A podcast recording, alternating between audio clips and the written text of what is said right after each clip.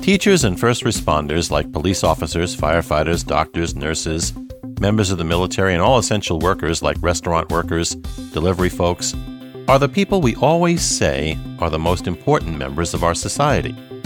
Except, of course, when it comes to paying them. Why is that?